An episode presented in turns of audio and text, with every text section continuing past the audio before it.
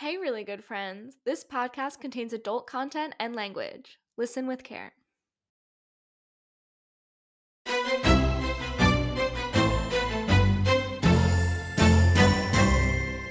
Hello, and welcome.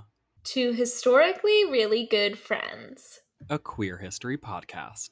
I'm Rachel Craig. And I'm Jared Femblow. And gobble gobble. Hello, hi. Welcome to our second two of two Thanksgiving Mhm. episodes. Welcome, Jared. Gobble gobble. Welcome, listeners. Happy Um, almost turkey day.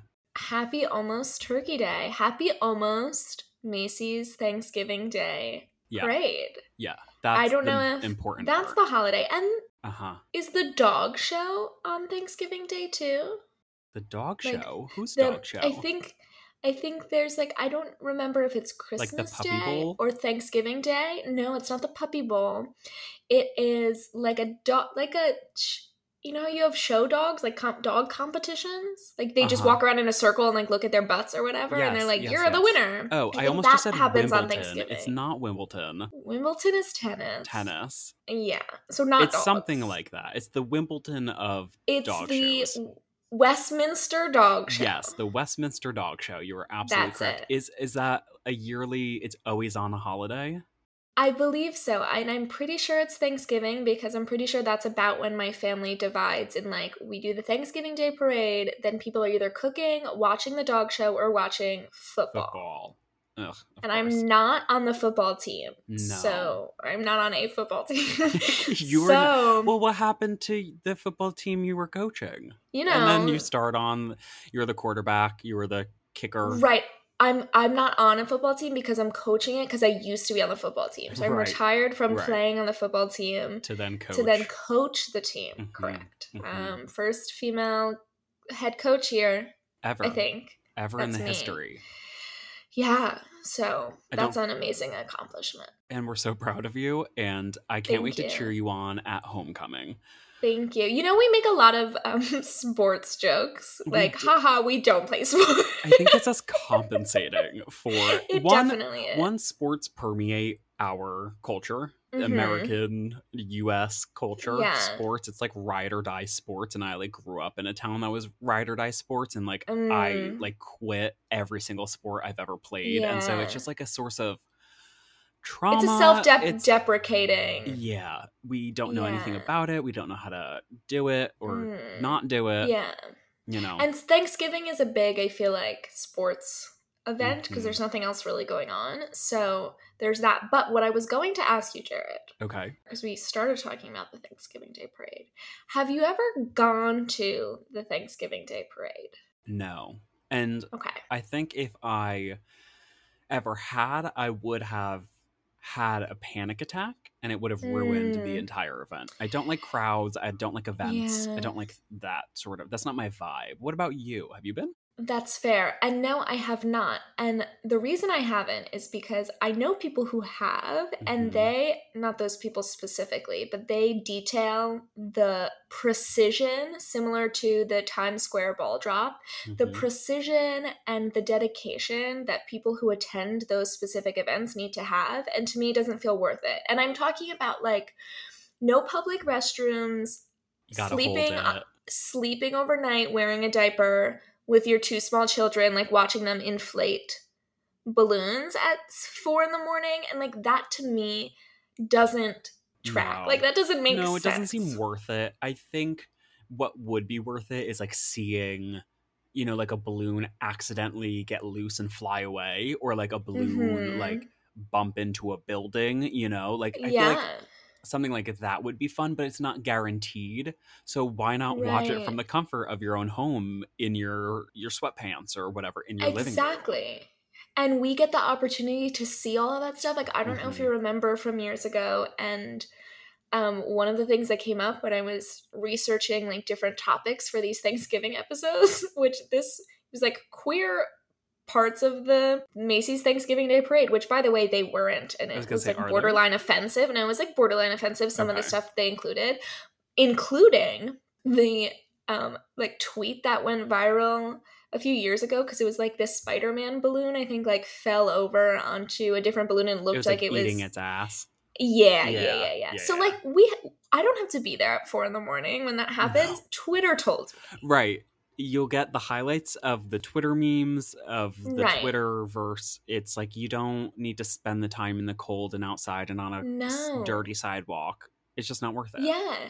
No, it's not. Plus, I always think about this with parades. Since Eddie and I were in Disney this past year and their whole thing is parades, that like Mhm. it's kind of funny with something as huge as the Macy's Day Parade of like you definitely just watch people it's moving so slowly you're just Yeah. watching like the same marching band from some random town Right. in kansas Right, like right, doing the same routine over and over again because they're just marching down the road Right. And also, it's like, how much do you have to like, like, what angle does your neck have to be at so that you can look up? It's like when you sit first row at like a movie theater or Mm. something. It's like that's And not a it's good not worth seat. it. You know what I mean? Like, I would like there are cameras, there are helicopters. I assume you know right filming this. I best seat in the house is in my house. Yeah, truly. So I just always thought that concept was interesting. And I love the Thanksgiving Day parade, truly. Mhm. But I don't think I would have any interest in ever like going to watch it. No, me neither. And I think that's beautiful for us. I think so too. That's just because we're on the same wavelength. And I am Mhm. grateful for your friendship and for the fact that we're on the same page about Oh, never you. going to the Macy's Day Parade. Well, tell me this: Are we on the same wavelength about pumpkin flavored things? Ooh, I don't PSL, know. uh, you know, So PSL, I never knew what that meant until recently. uh, pumpkin spice latte. For those who don't know, Yeah, so pumpkin spice latte. I am absolutely loving Pa- Paul. Oh my gosh, who's Paul? pumpkin. Oh, I was gonna. I combined pumpkin and fall. Paul. I really do like pumpkin flavored things. I don't like actual pumpkin. Like pumpkin pie is a tough one for me. Anything that's, that's, a made thing. Yes. Yeah. Anything though that's made with like an actual pumpkin puree, I probably don't like. I just like the sweet, hmm decadent flavor of a little PSL, Mm-hmm. of a pumpkin, like bread, a little pumpkin oh, I bread. love a, a pumpkin loaf. yeah. This past week, though, however, I've been eating pumpkin Mm. cookies and pumpkin ice cream, like um, like a Tate's pumpkin. I not sponsored by Tate's Bake Shop, but, but if you want to, I would I love gladly. Tate's. Me too. So they have a pumpkin cookie, and it's to die Mm. for. And then Ben and Jerry's, also not sponsored, they have a limited batch pumpkin cheesecake ice cream, which I'm lactose Mm. intolerant. I still ate the entire pint in like two days by myself. It was worth the pain. Yeah, two days. First of all, proud of you. Also, would have just advice for for this season again. Just power through and eat the whole thing in one sitting, so you don't have to go through it for two days. But Don't you okay, think? Don't you think? Just like go Sure. for it. Like if you're going to be in pain, might as well be in pain all at once and not Yeah, yeah, drag it out over. Right.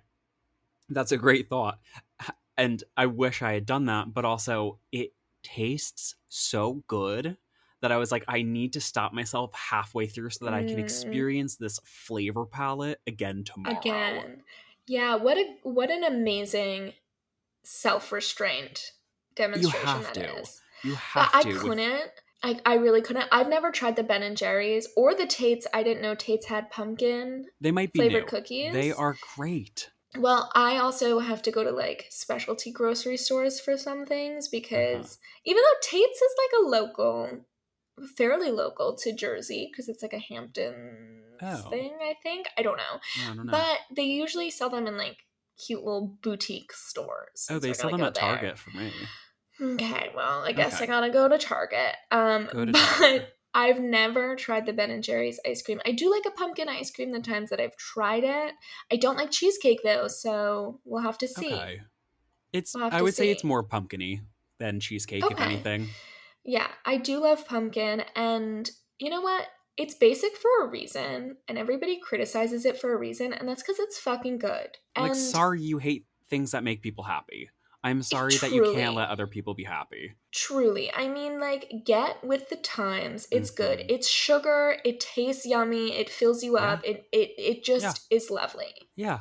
Listen, I'm grateful for the pumpkin food. I'm grateful for Thanksgiving. I'm grateful for our listeners. I'm grateful for you. I am grateful for a lot of things. Yes, me too. What a, what a lovely, what a lovely Thanksgiving gratefulness exercise. That was great.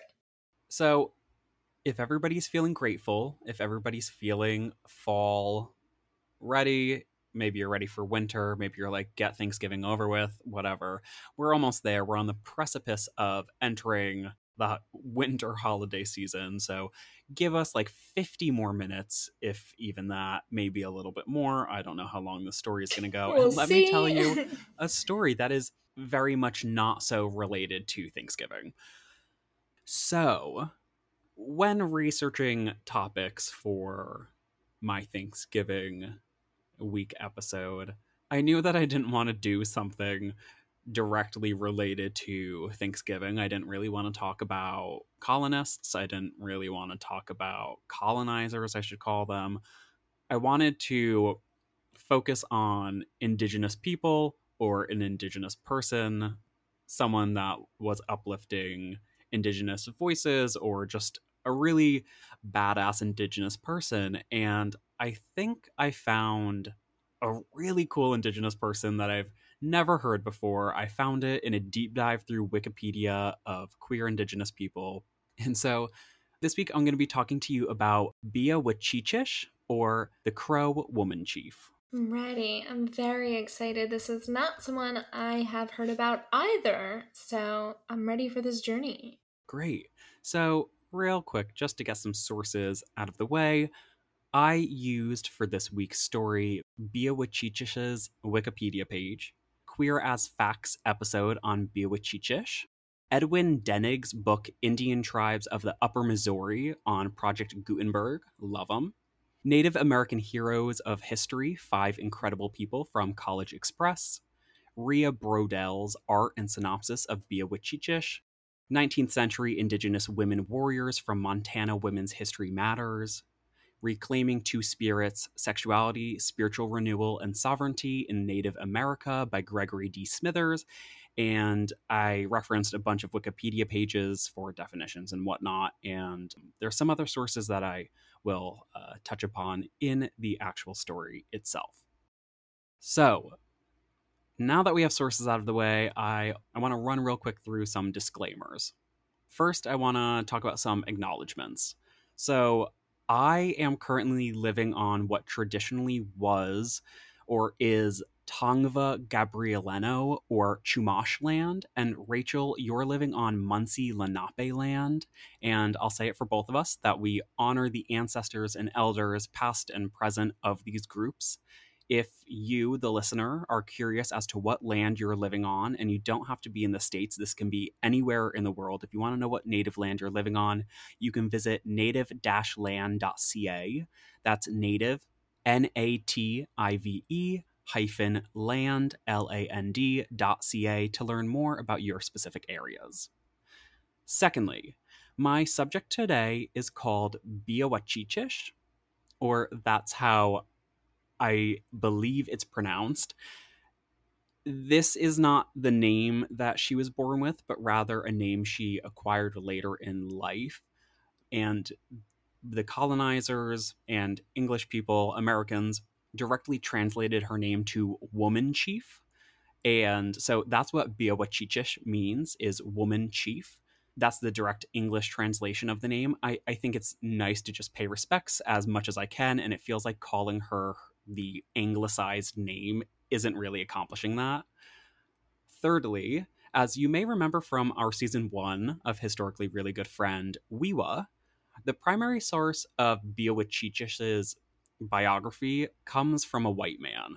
So the Crow people, which is who Bíawacheeitchish comes from, are doing the work of restoring and preserving their heritage, culture, and language as seen in the Crow Language Dictionary, which I reference in my research.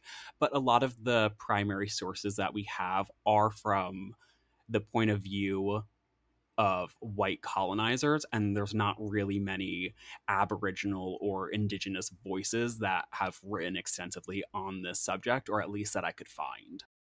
Most sources that I've used and that are out there today take from the original writing of a man, a fur trapper named Edwin Thompson Denig, who spent a lot of time with the Crow tribe and Bíawacheeitchish specifically, but it's still pretty recognized. And as much as it sucks that most of the knowledge we have on the tribes and specific indigenous folks comes from the records of white people, Edwin Denig was nothing short of a racist and misogynistic, but the modern sources have done a great job at extrapolating the important bits and bobs to put a small biography together of Bíawacheeitchish, which I hope to now relay to you, the audience, and Rachel.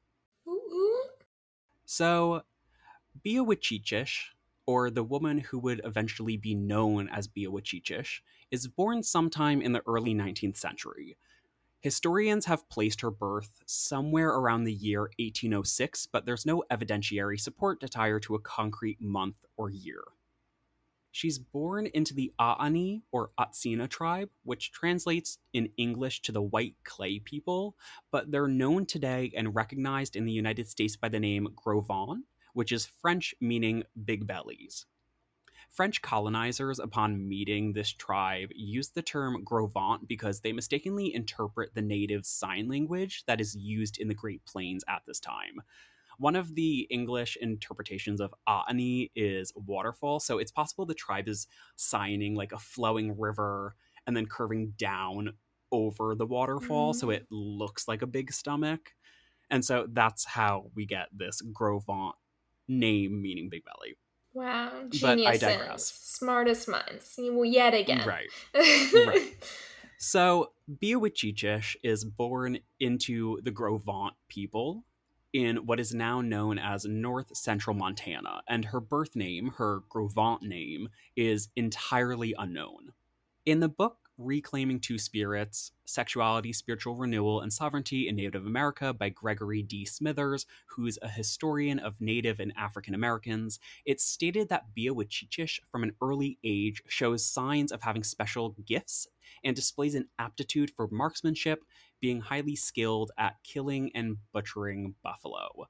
Now, it's unclear if the author meant that Bíawacheeitchish is a prodigy buffalo hunter before the age of 10, but I would have loved to like imagine a young child being like the it buffalo hunter because the next line of the paragraph in this book about Bíawacheeitchish is as she approached puberty, which like 100% makes it sound like she's taking down buffaloes when she's like single digits. right. This Just like on her own, she's getting picked Right. first for the buffalo hunting teams. Right. And so this little anecdote though proves that she's strong, she's agile, just kind of generally well-rounded. When Bíawacheeitchish is born, there's a significant amount of intertribal conflict, meaning that various native tribes or communities are engaging in fights or battles for land, food, and other resources. A practice that seems common during these battles is that of kidnapping. And from the sources I have, it's unclear whether this is common amongst all tribes, but it's something that the one tribe we're going to talk about seems to participate in. So, around the age of 10, the Gros Ventre people, Bíawacheeitchish's tribe, is attacked by one of their biggest enemies, the Apsáalooke or Crow people. This war party raids the Gros Ventre land, and Bíawacheeitchish is taken prisoner and brought back to the Crow community. Now, the purpose of these kidnappings is murky, at least to me and the authors of the sources I reference. Some say that the kidnappings are to participate in the slave trade with colonizers, although intertribal kidnapping seems to predate colonization. Some say that it's to have their own indentured servants, but either way, after some time with the Crow tribe, Bíawacheeitchish is adopted by a Crow warrior who then raises her among his people. One story about this adoptive father explains that he adopts Bíawacheeitchish to replace a son or sons that he has recently lost to war or capture. And seeing that Bíawacheeitchish has these natural abilities at doing the like quote unquote boy things, like hunting or fighting or doing just like physical work, he encourages these pursuits and raises her like he would a son.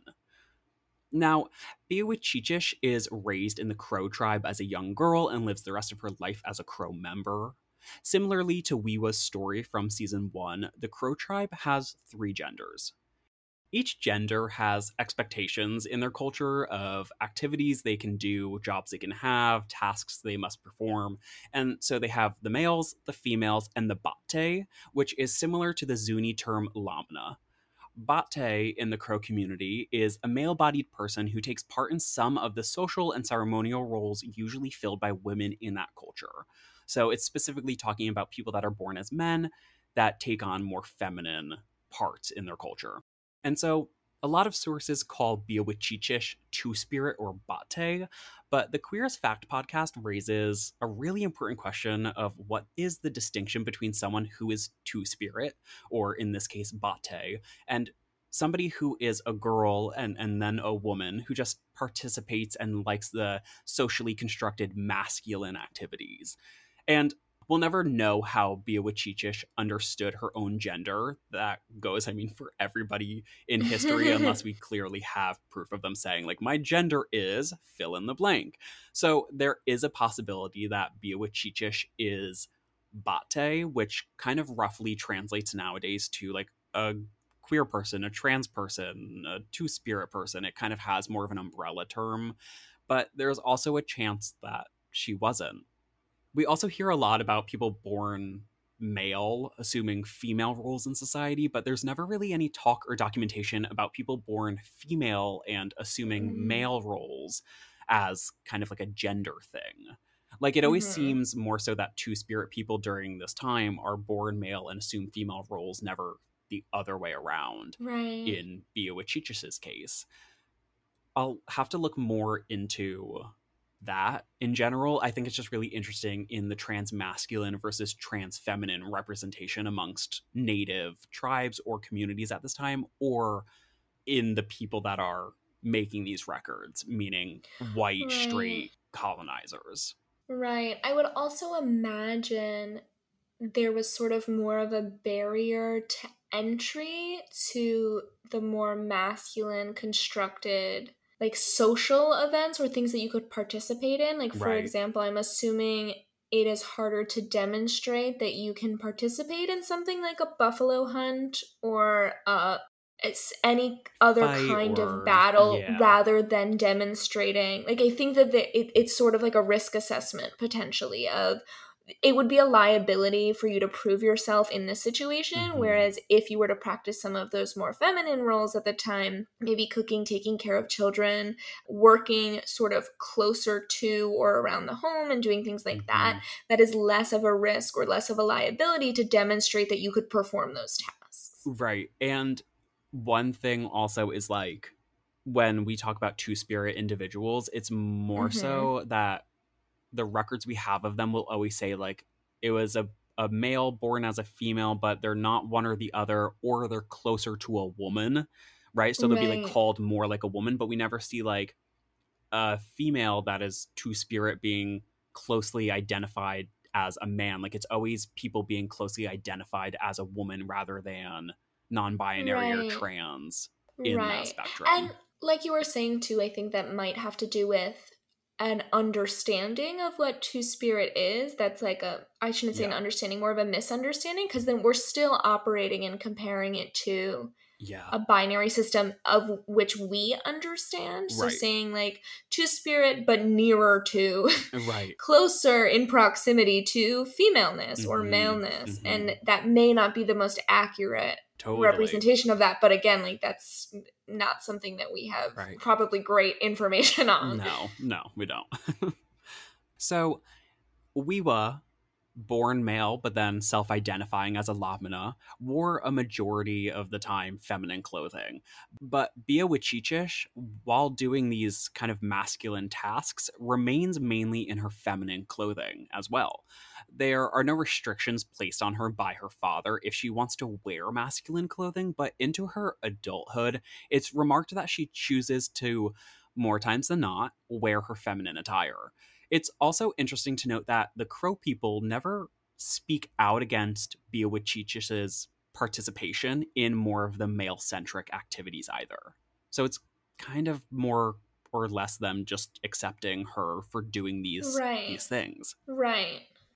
And under the guidance of her adoptive father, Bíawacheeitchish earns acclaim for her horse riding, marksmanship, and ability to field dress a buffalo, which is the killing and butchering I mentioned before. So, this is kind of one of the examples where we have different sources saying, like, she was doing this when she was really young, and now we Mhm. have someone saying, like, this is when she is earning this kind of acclaim when she's already with the crow people. Right. And as Edwin Denig, the white fur trapper, would later describe, she could rival any of the young men in all of their amusements and occupations. She is fearless in everything. And we'll get more into Edwin's description of Bíawacheeitchish in a second because they meet when she's already an adult, but this definitely felt like an Mhm. apt description of her in this like adolescent period. It's unknown as to what age this happens at, but her adoptive father dies, and Bíawacheeitchish assumes leadership of her father's lodge, meaning she assumes the position of parent to some potential adoptive siblings and the head of her household. In various documents, people's level of authority is typically counted in how many lodges they're the head of, and Mm. population seems to be tracked by number of lodges rather than number of people but it's unclear as to how many people or families there are in one lodge. And in the crow dictionary under the entry for lodge it also says see also house. So we can assume that lodge just means household. And so she sort of enters adulthood from what i can kind of place assuming the leadership of her father's lodge like I mentioned previously, the time period Bíawacheeitchish is born into is burdened with lots of tribal raids and war.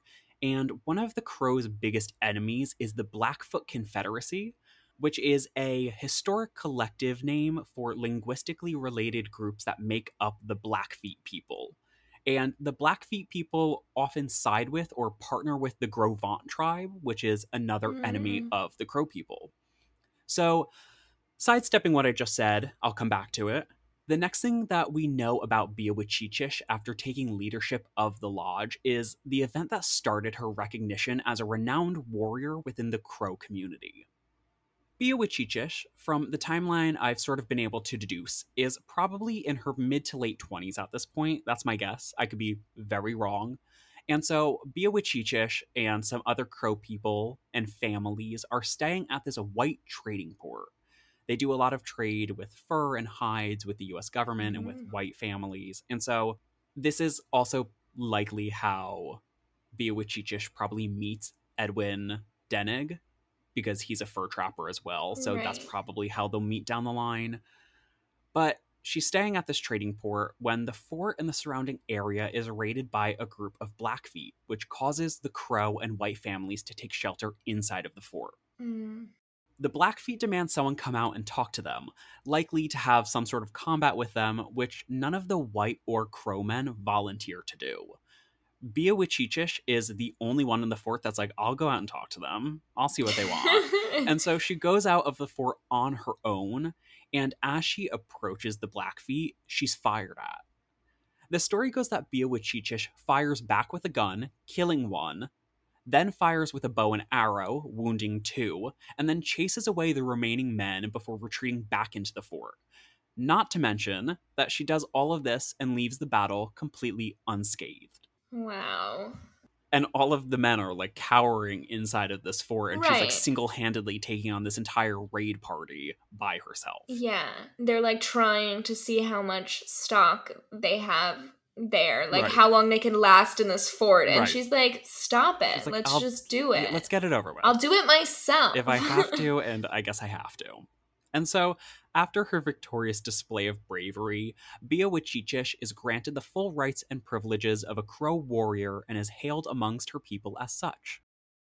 At this time, to become a war chief, people, meaning men, had to complete four tasks touch a living enemy and escape, steal an enemy's weapon, successfully lead a war camp, and sneak into an enemy camp and steal a horse. And so, in response to the Blackfeet raid and to kind of just generally retaliate against the enemy, Bíawacheeitchish for many years to come, gathers crow raid parties and attacks Blackfeet settlements, often returning with the prize of stolen horses and enemy scalps. Wow. I mean, very impressive, but also just that list delivered in that way kind of makes it seem like a frat initiation or like what you imagine like a movie frat initiation of like you have to steal the other team's uh-huh. mascot.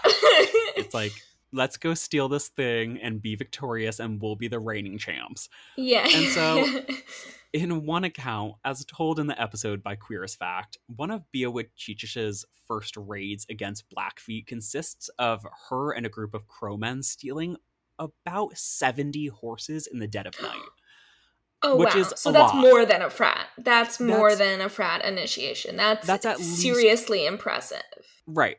There's I I don't know what source they used for this story, so I can't confirm, confirm, how many people there were there, how many crow people were a part of this raid, but they go and they but steal I mean, this like flock, this herd of horses. Wow, like that could be its own Ocean's 11 franchise Truly. of just like the uh, the sheer amount of like right. that's a, a, sorry i just can't get over it it's not like an item like that is right. a living no, no that is right and in the dead of night that's not something that you just like go and like take like a frat paddle or whatever right you're right. Like, mm, these are live animals that are probably neighing and kicking and bucking and doing all these things right. to strangers that oh are stealing Oh, my gosh them. right right they also discuss Joe Medicine Crow, a Crow war chief and historian who lived until 2016, and his explanation for what these sort of raids had in Crow culture and history. And the explanation is that these raids aren't for the purpose of gaining land or gaining individual riches, but rather more of a sport for young men and a way to gain a reputation or prominence within the Crow community, and again, having a chance at maybe becoming a war chief. And mm-hmm. so when I say sport, I don't want it to come across that these men are like, on a team that just go and like raid right. these camps for fun right. and it's like a frat thing. Like these are battles, and people are very much getting right. hurt and wounded and dying and risking lives to do right. this. But it is more for a purpose of the recognition and rising through the ranks in their own right. community. It seems like. Yeah, it's an important element of their hierarchy or their rite of passage for their warriors Right. And so it, it, obviously serves a purpose. It's not just like a flippant. No. Like, hey, you guys want to go let's over? go do this. Yeah. Right. right let's right, go right. prank every. Let's yeah. Right. Panty rain. Right. Like that's not no, it. Not and so for her successful war efforts and you know leading these band of warriors against enemies and constantly winning, coming away unharmed. Bíawacheeitchish is accepted to represent her lodge as a Bajecha, or chief in an official capacity. From this, she gets the name Bíawacheeitchish, or Woman Chief, when white colonizers meet her soon after. Mm. So, when Edwin Denig meets Bíawacheeitchish, I'm gonna place her around the age of 30 or in her 30s. I say this because sources say that Edwin knows Bíawacheeitchish as this chief figure for about 20 years, and mm, spoiler alert, she dies sometime in her 50s.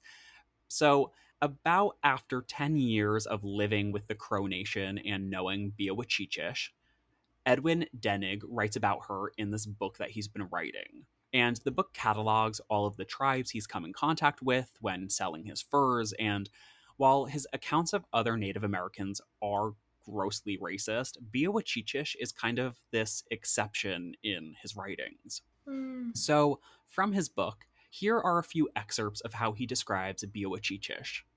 1. She is likewise a good huntress both on foot with gun and on horseback with bow and arrow. 2. She keeps up all the style of man and chief, has her guns, bows, lances, war horses, in appearance, she is tolerably good looking, has been handsome, is now about 40 years of age, and still goes to war, which is like still kind of a rude description. Three, although dressed as a woman, the devices on her robe represent some of her brave acts.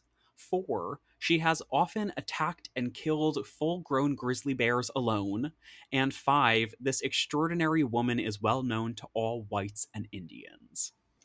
Okay, so uh, I'm sorry, I'm just taking it all in because it yeah, yeah. feels like listening to it now is like backhanded compliments all around. But understanding the context in which this was delivered, I imagine it was it was probably higher praise than as it's it's coming across at this time. But it's like 1000%. she, it's like she can hang with the guys and also she's hot. Yeah, I'm sorry. did you hear number fi- four?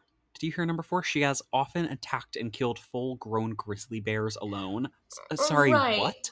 And so it's like that in and of itself is a pretty insane in, insanely interesting a- amazing accomplishment. Like you don't have to be like yeah, and have you seen her? Like Right. she's not too bad to look at. Right, Also, right. she's like and she's aging. Like and she's 40.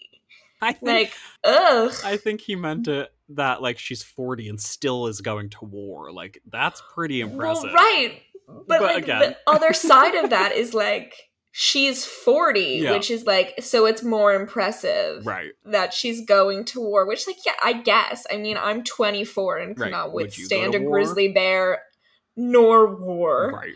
But but I I do think I- mean, of course, I think it, it is an important documentation about indigenous people and and what their legacy was and their mm-hmm. impact and and the way that they were like cultivating the land and their experience and all of those things. Like Right. in in that regard, it's valuable to have this testimony, but of course, it's not. It, it could be I- better, right. It's not a glowing, you know, high praise document of her saying Bíawacheeitchish is, you know, the like person of the month and here's all of the amazing things about her. I'm gonna read some It's more, like- but he definitely oh, please do. he literally writes about her in like fragments in like little paragraphs it's not like he's writing an extensive biography about Mhm. her so what he has is what we have and and that is the important piece but i think the reason it feels so icky is because it's it is a it's offensive because it's like both indigenous people and women should not be able to do or act like this. Right. and so that's why this is notable to me because this woman and this indigenous woman right. is is reflective to me of someone who's accomplished and civil and all of those things. And like 1000% we mentioned this in like the Lewis and Clark episode of like once it was documented that they returned to quote civilization. Right. And so it's like it's like that that's the lens of which this is coming across of like for being an indigenous woman, this is shocking. right but i mean th- and yes 1000% think about the time that this is written this is the m- mid 1800s like this is not you know th- they're they're still westward expansion like these are not people that they're Right. like they have a very gross idea of indigenous Right. peoples and native americans like yeah. this is for him We're manifesting our destiny right now. right like- and that's all we can ask for but he's also like supposedly pretty cool with the the crow people but he's still a dick in writing all these like racist things so for the fact that he's right. kind of putting her in this at least little bit of praise is like Right. okay edwin Right. Like, Like, it was impactful to him enough Right. to acknowledge her in this. right so like Yeah, i don't yeah, know yeah. maybe it's a little crush i don't know what it is but he like right. he treats her like ooh i don't know if he's scared of It's- her i don't know Right. It's high praise seemingly from him. right when it's uh, for us like okay i Right. could have done better just a little bit and so through the years that denig knows bíawacheeitchish she lives up to all that's written about her within years bíawacheeitchish rises through the ranks becoming the third highest leader in a band of 160 lodges becoming one of the first and only women or two spirit persons at this time to be given a position of the crow's council of chiefs. Oh, as Denig writes, she, quote, has fame, standing, honor, riches, and as much influence over the band as anyone except two or three leading chiefs, end quote. And so there are three or so different subgroups of crow people, but she becomes the third highest within her group of crow, her Mhm. her band, within her band. And according to Edwin Denig, had she not been adopted, had she been born crow, it was very likely that she might have had a chance at reaching an even higher position. So it seems like, for all mm. intents and purposes, because she was not born into the crow people, she's gone as high as she can. She's reached the highest honor for someone that is not native crow.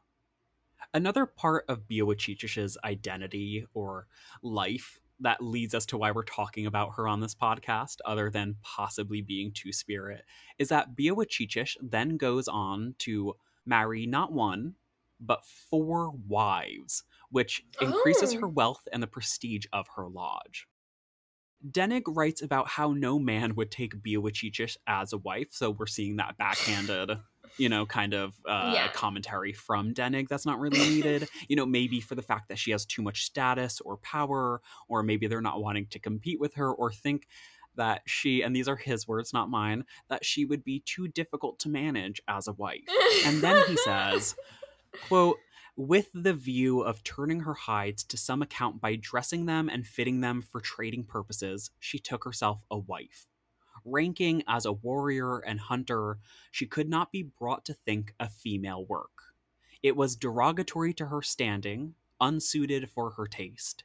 Strange country this, where males assume the dress and perform the duties of females, while women turn men and mate with their own sex. End quote.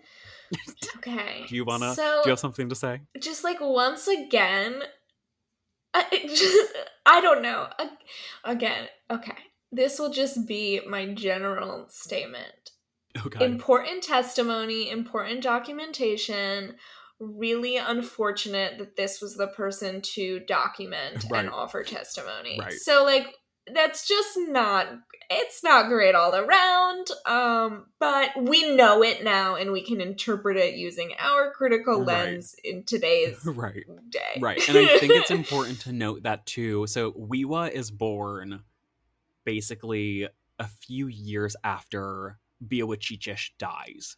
So they miss each other. mm-hmm. And so remember that We'wha becomes really good friends, I guess you could call it, with Matilda Coxe, who is the Right. anthropologist. And the way that she writes about We'wha is an entirely different way Mhm. than how Edwin Denig is writing about Bíawacheeitchish. So there is maybe a little bit of difference in, you know, the few decades to come. Not saying Right. that they were talking about We'wha as, you know, this beautiful right portrait of them, they still kind of had this like exhibition type look at yeah this like person. tokenizing like anthropological study type vibe to it Right, right. So I mean, there's obviously always going to be trouble with the way that colonizers have talked about indigenous peoples, but there is a very clear distinction of how the conversation is with natives around this time versus how they are with We'wha. Right, definitely. Yeah, I can see that now that you mention it. But again, like having a record of these things happening is important. So and so we will we will just I will try to ignore Take it at face value. ignore the other little color commentary Yeah. that's added. Like you're gonna have to. And okay, so back to Bíawacheeitchish's wives. Wives. Not wives. So there's a potential that these wives are to be seen more as, you know, workers in Bíawacheeitchish's lodge, more of a practical or economic relationship kind of partnership, or maybe as like an indentured servant. But the use of the phrase mate with their own sex is very suspect to me. hmm So by this point, Bíawacheeitchish is likely near or in her 40s, and the wives are likely a lot younger women doing a lot of the prep work for the sale of these animal hides. But the label of wives is what makes me believe that there's more going on that's ever documented. And again, like we're saying, basically all of this information that we have about Bíawacheeitchish and her wives comes from Edwin Denig, a heterosexual white male in the 19th century that I'm sure didn't take into consideration queer identities and the ability to be an actual romantic interest or feelings, which is why he positions it as a practical partnership and not a loving relationship.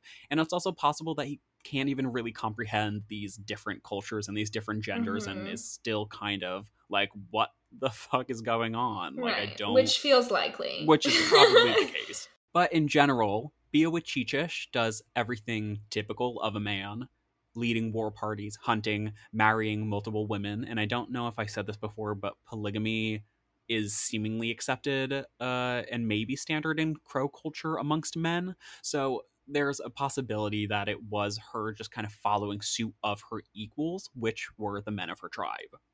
And that's all we know or can really speculate about Bíawacheeitchish's wives and their marriages. Mm-hmm. Bíawacheeitchish continues her war and chief career well into her 40s and is involved in the 1851 Treaty of Fort Laramie, which is a treaty between the United States and various native tribes, acknowledging native land and setting boundaries between tribes. In return, the U.S. was guaranteed safe passage for settlers on the Oregon Trail and allowed roads and forts to be built in their territories, and the native tribes would receive a stipend also in return. So that's kind of Mhm. what that is, and she had a, a big part of that for the Crow people. Bíawacheeitchish is instrumental in also negotiating peace with the Gros Ventre tribe, of which she was born into, and also notably the Crow's top two enemy. And so, after this treaty is signed, there's peace for a few years. The Gros Ventre community invites other tribes to come visit their settlements and be welcomed as honorable guests, entertained, given gifts, etc., really wowed. And Bíawacheeitchish accepts this offer for the Crow people. And despite trying to talk her out of going on this trip, Bíawacheeitchish insists that she goes. I believe Mm. she spoke the Gros Ventre language, and so she kind of saw herself as like a delegate for Right. the Gros Ventre Crow relationship that was forming. And so she's like, I I'm going. We're going on this. And so Bíawacheeitchish and a small group of Crow people travel to the Gros Ventre area.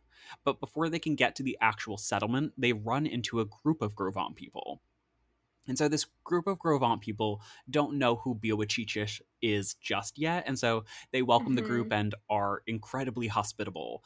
But shortly after, they learn that Bíawacheeitchish is Bíawacheeitchish, known for being an incredible warrior and for attacking the Gros Ventre and killing their people in Mm. battle. And so Bíawacheeitchish and her group are ambushed and she's killed in 1854 at Fort Union, a fur trading post, by the Gros Ventre, the very tribe she was born into. Um, Now, incredibly quickly before we end, because that's kind of all we have of Bíawacheeitchish's life. She's killed at this fort by the Gros Ventre people, but there are other accounts of a female crow warrior by a man named James Beckwourth, an emancipated slave, fur trapper, mountain man, and explorer. That's what he calls himself. So definitely thinks definitely thinks a lot of what he's doing out there. And he claims to have lived with the Crow, but also rise through the ranks and become their number one chief for a considerable time, which doesn't seem Mm. likely because Bíawacheeitchish was not inherently or, or was not um She was not born into the Crow tribe, and Right, be- therefore that's the same reason why she couldn't why she couldn't rise rise to all that the way status. to the top. So it seems a little shaky his story. James Beckwourth also writes about a woman named Barchiampi, also calling her Pine Leaf, which many considered being Bíawacheeitchish. Hmm. The details of Barchiampi's life don't entirely match up with Bíawacheeitchish's, only really that these two women both went to war. It's now obviously known that Beckwourth's account is greatly exaggerated, if not entirely fictional. So this this pine leaf person might not be real. Beckwourth claims to have met Pine Leaf while living with the Crow in the 1820s. He writes that upon her twin brother's death, Pine Leaf vows to kill a hundred men before she would marry. He also claims to have a romantic relationship with this woman, and Mm. that once she kills the 100 men, he proposes to her multiple times, with her saying no every time. Until one time he proposes, and she finally accepts on the condition that she will marry him when the pine leaves turn yellow, which he then Mm. realizes later that pine needles are always green, so that she's never going to marry him. Yeah, I mean that feels like a good, compelling story. Sounds fun, right? it sounds like an interesting tale. Sure. yes. And Rachel, you're not the only one that's skeptical about this story. Oh, and Oh, among those challenging Beckwourth's account is Bernard Devoto, a historian, who wrote that Beckwourth is reliable, save for three areas numbers, romance, and his own importance. and I mentioned Pine Leaf because in most of my research, everything says like Bíawacheeitchish, aka Pine Leaf. So these people Mm. have sort of been fused into one. There's heavy speculation, you know, about Pine Leaf's existence. So if you do do more research about Bíawacheeitchish, just be cautious about what information you may find. Mm. And so that's the story of Bíawacheeitchish, also known as Woman Chief of the Crow People. What a really, really wonderful story. I'm so glad you told it today. I was shocked kind of consistently, and I feel like this touched on a lot of different really important pieces on the podcast that we've talked about and hope to continue talking about Mhm. not only identity, but like the historical pieces of it, like the way that we have to or are forced oftentimes to interpret Mhm. different identity and different environments and all of those things. And this was just very, very interesting. Thanks. And so thank you. I hope you can now see what I meant before we started recording when I was texting you saying that this was going to be a long story that was very vague but also very specific and had a lot of moving pieces and a lot of people and a lot of parts. it was Yes, I fully understand, but you very well executed. You did a Thank you. wonderful job Oh, and you. it was it was very flowy. And if I did a flowing gesture, Mhm. maybe you would interpret that as, As a big a belly. large belly. Okay, well, everyone go learn about what native land you're on go see what you can do to help indigenous peoples wherever you may live if you are in the us have a great thanksgiving eat a lot of food for us and we will be back next week See you soon. Thanks for tuning in to episode 39 of Historically Really Good Friends, where we talked about a woman warrior. This is your weekly reminder that acknowledging the queerness of our history makes stealing 70 horses a little bit more fun. Please make sure to rate, review, and subscribe to our podcast wherever you listen. And as always, to see photos from this week's episode, make sure to check out our Instagram at Historically Really. And on Instagram, you can also DM us your personal stories. You can also send them to historicallyreallygoodfriends at gmail.com. Have a very happy Thanksgiving, and we hope to see you again next week. Goodbye. Goodbye.